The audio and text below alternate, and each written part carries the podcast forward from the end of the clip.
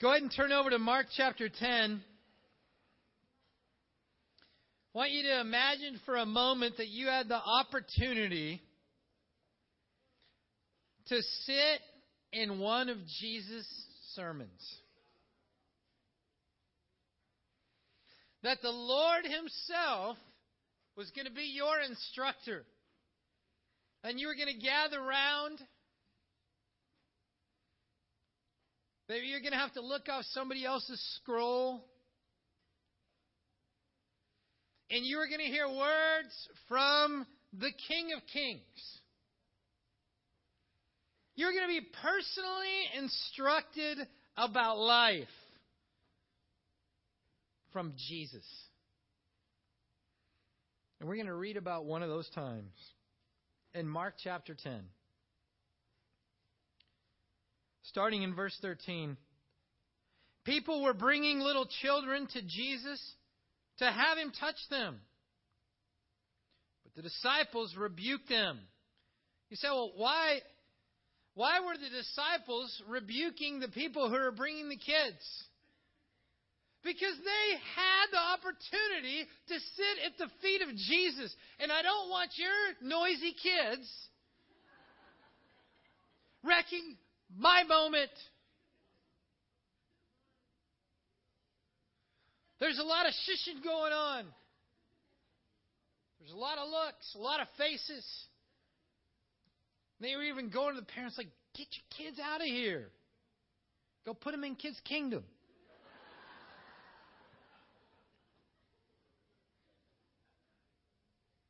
But they were about to find out that they were being taught but they were missing the point. Jesus saw this. He was indignant. And he said to them, Let the little children come to me. And do not hinder them, for the kingdom of God belongs to such as these. Here comes the crescendo of the sermon. I tell you the truth. Anyone who will not receive the kingdom of God like a little child will never enter it. And he took the children in his arms, put his hands on them, and blessed them. It was a powerful sermon. It wasn't what they were expecting.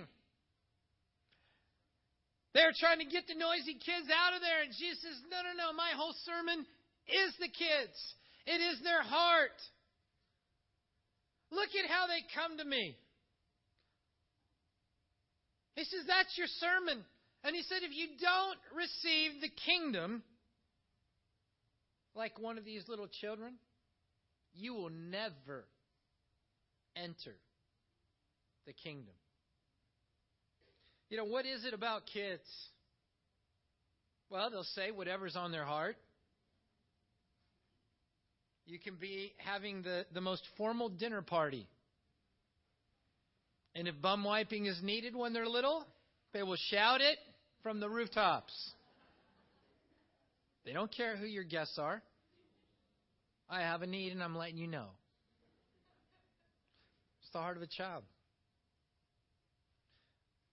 They don't pay attention to the moment. They just go to the person they want to go to.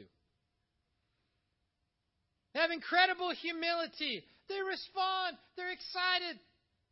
And Jesus says it's their heart that we must imitate if we're going to enter the kingdom of God. There's no other way. Jesus, the sophisticated, intellectual, standoff, private approach, sorry. That door will never be open. No, you got to receive it as a little child if you want to enter it. What a sermon. Say, what would you have been thinking? Have you ever been sitting in a sermon and you're just convinced that this is the direction it's going? And you're like, good, I escaped that point. And then all of a sudden there's a turn and you realize, oh, this scripture speaks to me uh, as a preacher, I, I, I laugh at how impacting the Word of God is because almost every week I have somebody that will come up and go, You knew about my situation, didn't you? Of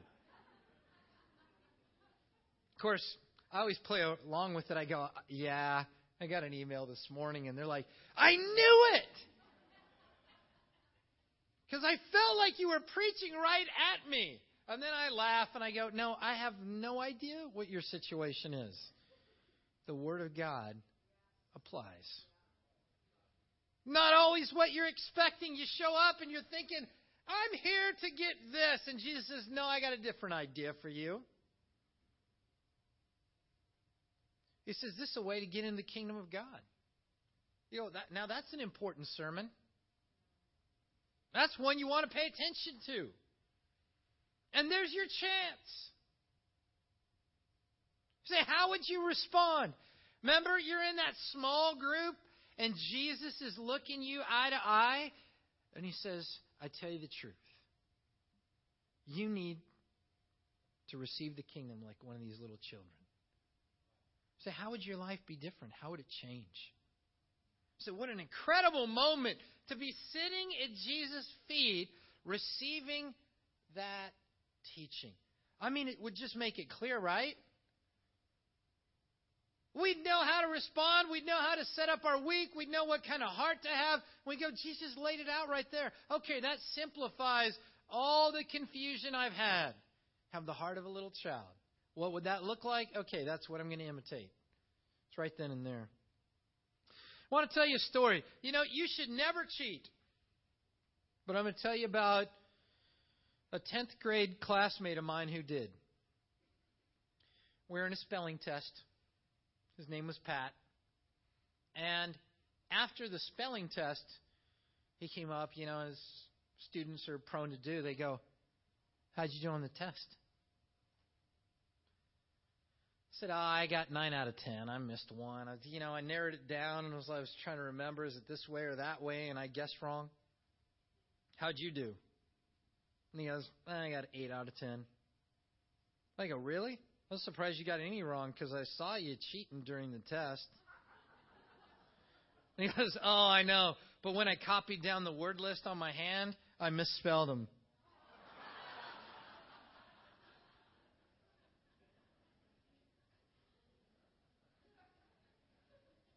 Now, he was not smart to cheat in the first place.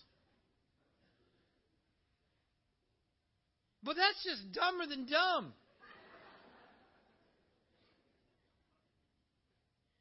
You wrote the words down wrong that you were using as the reference to get the right answer. We're going to continue reading in Mark.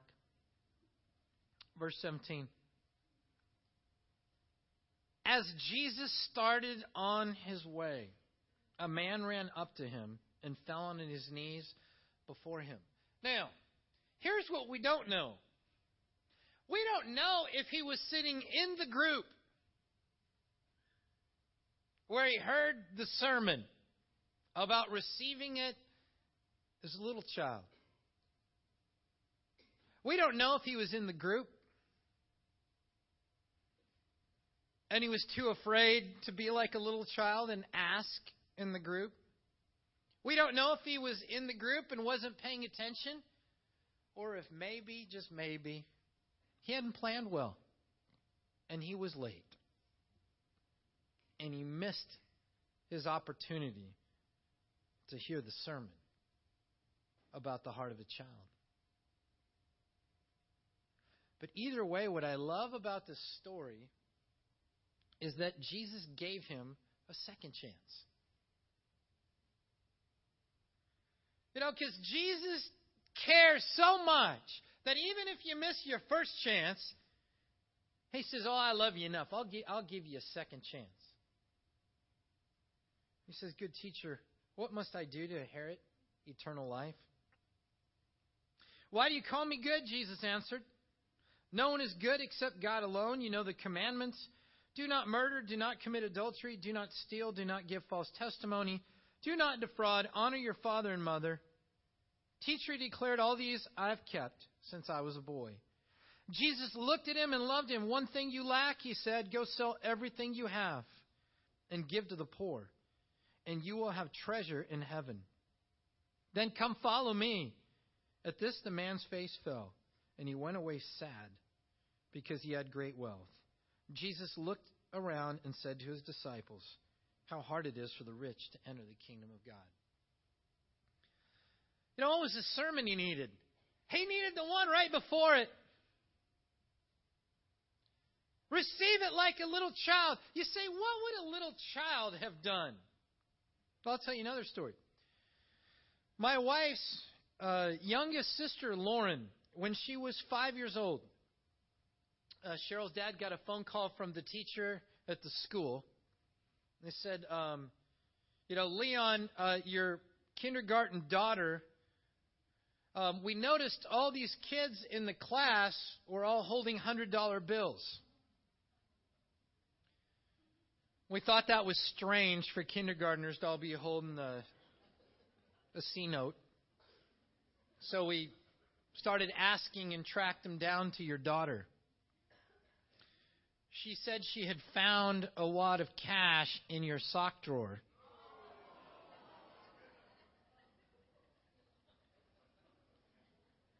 And so she wanted to encourage her friends. So she gave out $2,800 to her friends.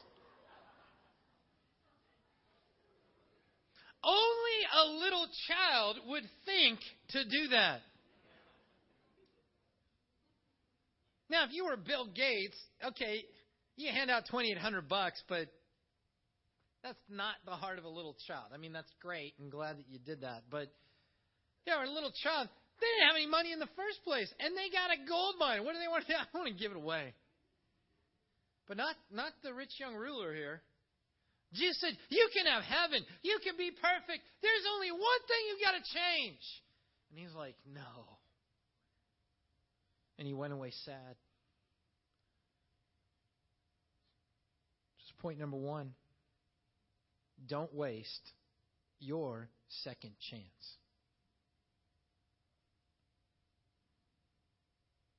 He missed out on the first sermon, maybe because he wasn't paying attention or he just wasn't there because he was running late. But Jesus says, let me get more specific with you. Here's what receiving it like a little child will look in your life. And I'll just like take away all the clutter.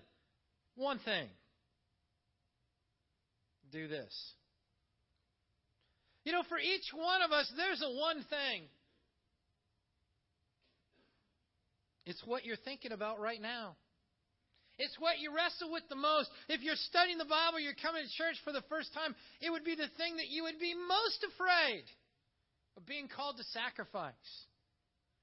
But there's no way to make Jesus Lord of your life without complete surrender and sacrifice. You know, for the rich young ruler, he went away sad. Say, what a contrast. You got the kids climbing all over Jesus, having the heart that you need to have. They're having a great time. Jesus is blessing them. And then right after that, you got this man like, hey, I want to join in the fun too. And Jesus says, all you got to do is that one thing. Nope. You know, this is a sermon you don't hear preached all that often in the world we live. Because the Christianity that we're surrounded by is one that allows you to pretty much live the way you want. As long as you come to church sometimes. As long as you read your Bible a little bit. As long as you pray once in a while. But that's not being born again. That's like a little self improvement program. Jesus isn't trying to make you 10% better, He's trying to revolutionize your entire life. That's why he says it's got to take the heart of a little child. Say, do you respond the way a little child does? Are you honest about what's going on? One of my favorite, you know, shows growing up was uh, Kids Say the Darndest Things. And I remember, um, you know, the version that I got to witness was Bill Cosby. Maybe you remember that. I still remember the first question he would ask every kid that came up there was there anything your mom and dad said not to talk about when you got on stage? Yeah, they said don't do this and don't talk about this and blah blah blah blah blah and they just put all the family's dirty laundry out there. So what about us? Somebody cares about us, studying the Bible with us. Say, how's it going? Oh, fine. We don't want to put anything out there because what will they think? If they know who I am, they would distance themselves. Now, in fact, you're sitting in a room of people that are just like you. There's no newly invented sin that you have and nobody else ever has thought of or accomplished. But it can feel that way. We're not sure who to trust. The fact is, when you're honest, you can build incredible relationships in such a short period of time. That's why you watch kids build friendships. It's amazing. You know, you can go some spot on vacation after day. I've got, you know, one day and I got three new best friends. And we've known people for five years, ten years, and like, ah, I'm not sure if I'm ready to trust yet. That's why Jesus says you got to have the heart of a little child. Say, what's your heart like? Don't waste your second chance. Let's go to Matthew chapter 20.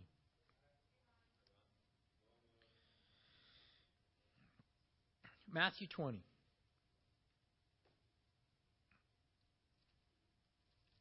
Remember a flight I was on. Don't remember where I was going. I just remember I was flying alone. One of the few times I've flown somewhere by myself. And it was one of those planes where it was two, five, and two. And I was on the two side, I was on the aisle, and there was a teenage girl sitting next to me.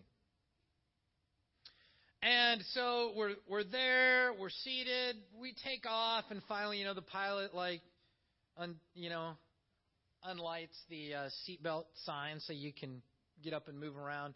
And this guy just, you know, walks up on the aisle and he says, um, sir, would you mind trading places with me because you're sitting next to my daughter uh, and they couldn't get us together? And I was like, sure, that's fine. And then he goes, oh, and I'm in first class.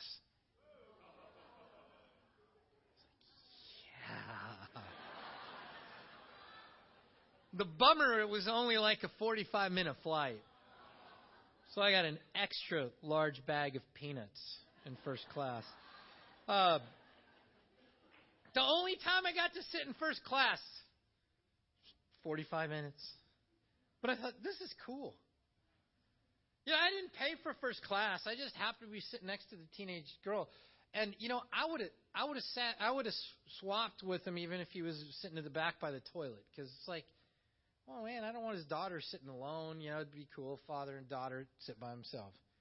But it was such a cool chance. I'm like, yeah, that was awesome. I got to sit in first class, and I didn't even pay for it. Matthew 20 says, For the kingdom of heaven is like a landover, landowner, landover, whatever that is, a landover.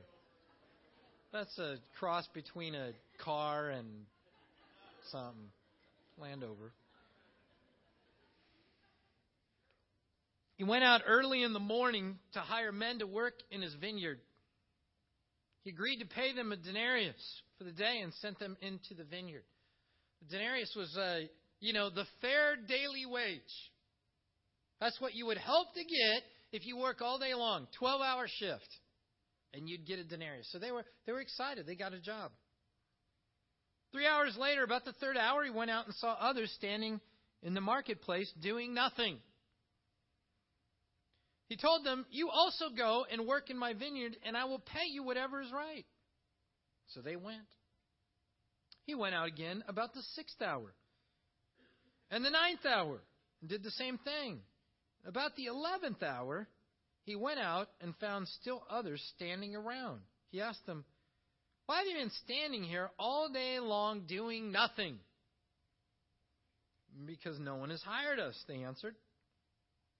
He said, You also go and work in my vineyard.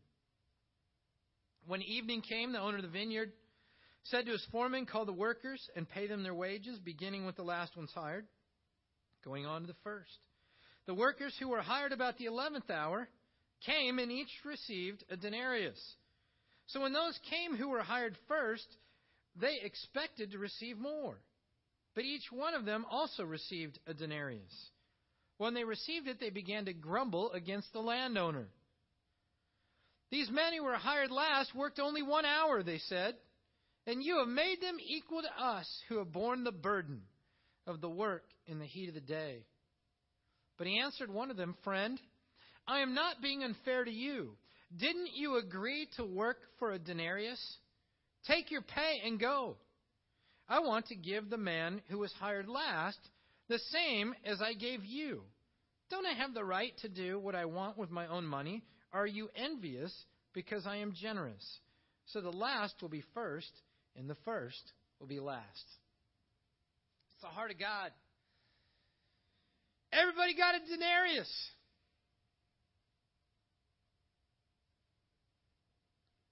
Even the one that only worked one hour got the same amount. Jesus says this is what the kingdom of God is like.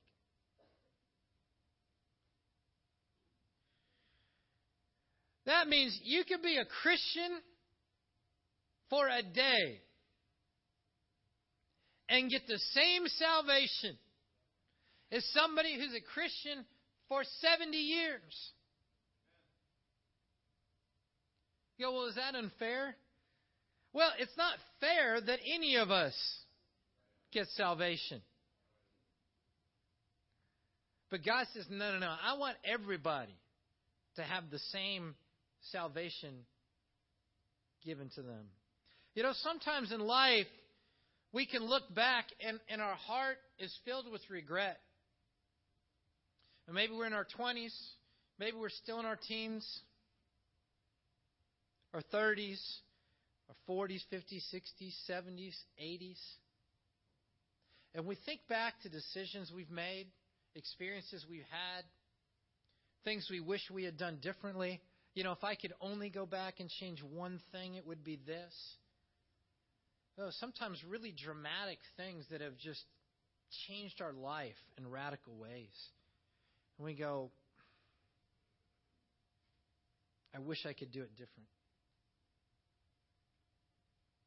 You know, I wish each one of us could go back.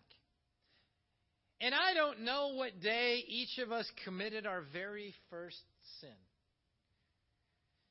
It was the sin that separated you from your God for the first time. Probably somewhere in the preteen, teenage years. You left home that day, connected to God, and you came home that day separated from God. Your first sin. The first of many that would be committed. And imagine that God says, I will take you back and I will let you become a committed Christian, a disciple, right before that happens. So you have the benefit to live a life completely different and escape those wrong decisions. That would be amazing. Think about all the sin and pain we could have avoided.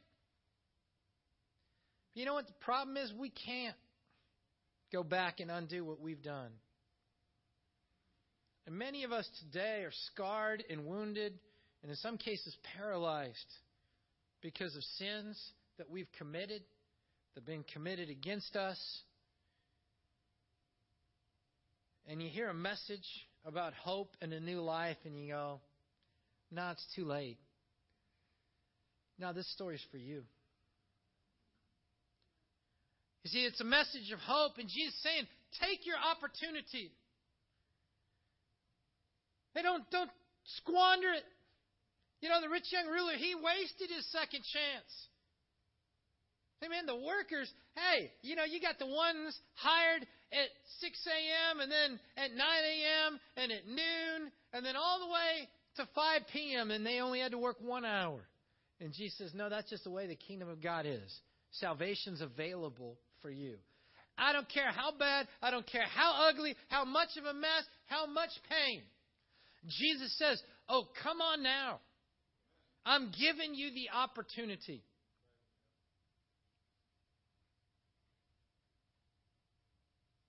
No, don't you know those that worked one hour were fired up to get a whole day's wages? You know, we are not going to be in heaven one day going, How many years did you work before you made it? Oh, just just one? Huh. You fellowship over there.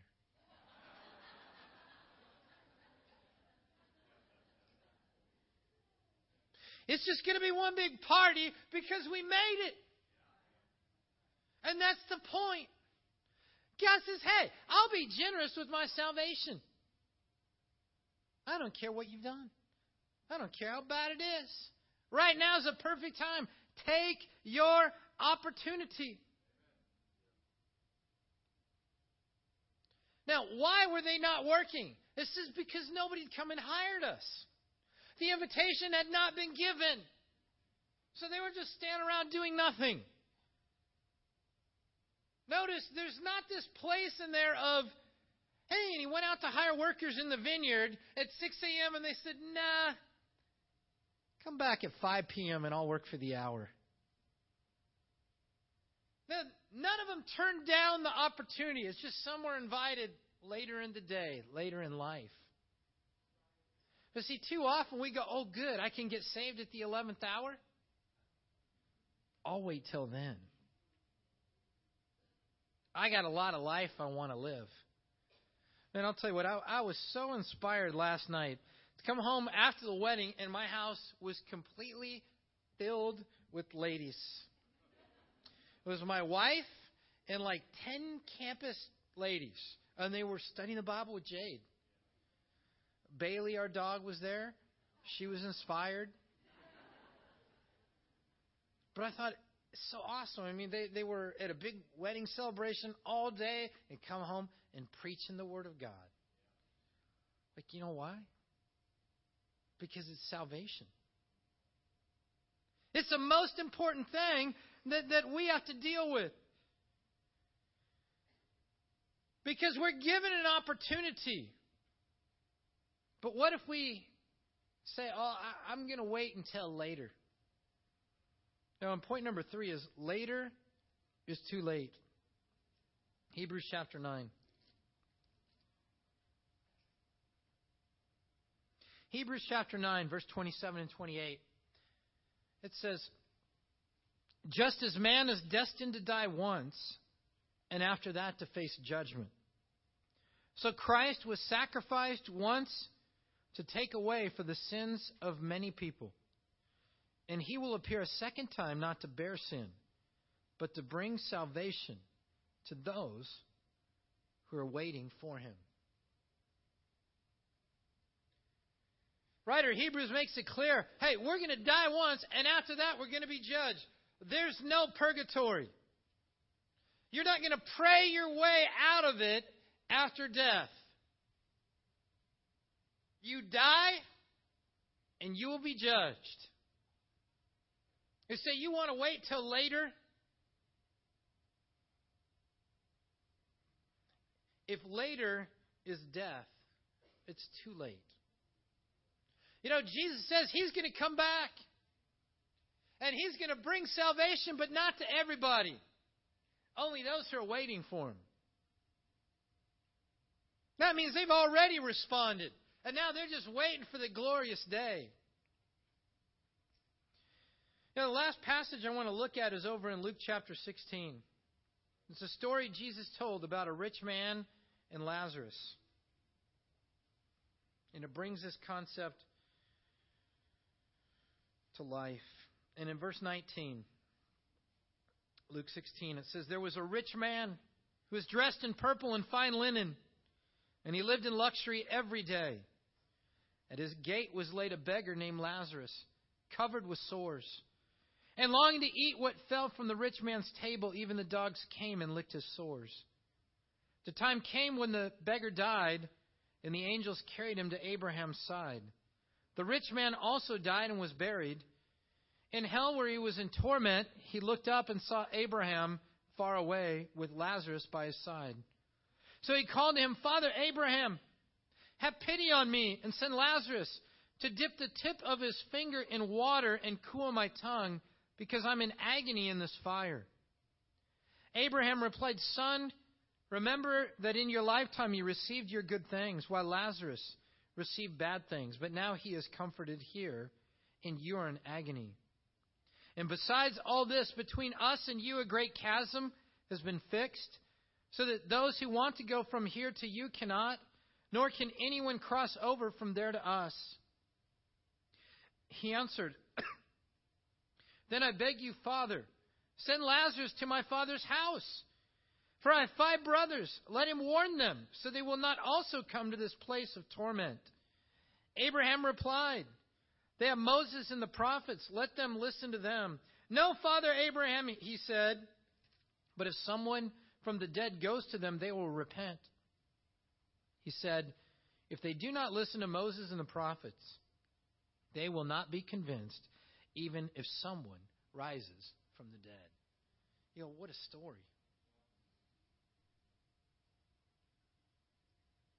You say later is too late. And you know what's amazing is as Jesus tells this story about the rich man and Lazarus, After their judgment is sealed, the rich man has a conversation with Abraham. He knew who he was. Father Abraham. This guy was not an atheist. He was not agnostic. He was not ignorant of the scriptures. He knew exactly who Abraham was. But after it's too late, what does he want? What was the first thing he thought of? Have pity on me. So, well, how much pity did he have on Lazarus as he lived his life? How much was his heart moved? No, it says that he longed to eat what fell from the rich man's table. He had no pity.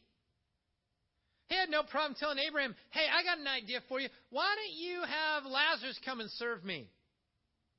You know what I want? Well, just a little little water on the tongue. That would be really nice.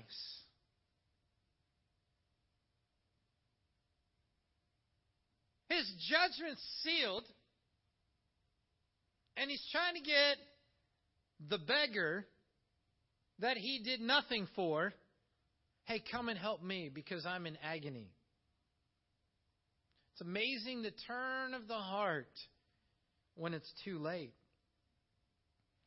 He also had another idea. Hey, Abraham, send Lazarus so he can go evangelize my brothers. He can go share the gospel. He can preach the word to them so they won't come here. He knew the scriptures.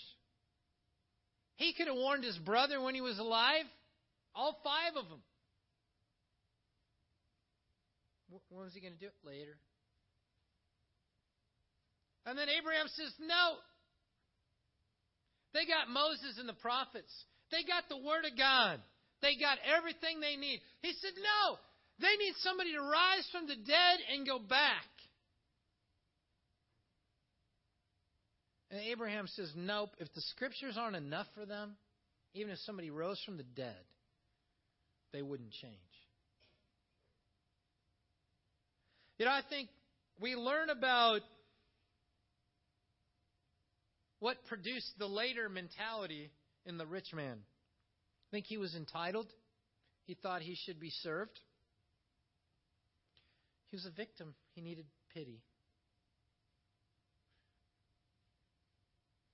He needed somebody else to go and speak to his family. And you know what? The scriptures just weren't powerful enough for him. He needed a miracle. Abraham said, No, the scriptures are enough. Say, maybe you feel that way, one or more, or maybe it's something else. The fact is, later, never comes. You will never accomplish anything later until you say, I would do it now. There has to be a now moment to respond. Later will never arrive. You say, Is it too late? Not for somebody who will respond now. You say, Well, I want to wait until later. May be too late. You know, God is gracious, He's generous. The salvation is offered for all. Whether you're early in life or late in life, whether you sinned a little or you sinned a lot. He loves you. They say, What have you done with the sermons you've heard? You know, God is always preaching to the human heart. He'll do it through life experiences, He'll do it from the pulpit, He'll do it every time you open His Word.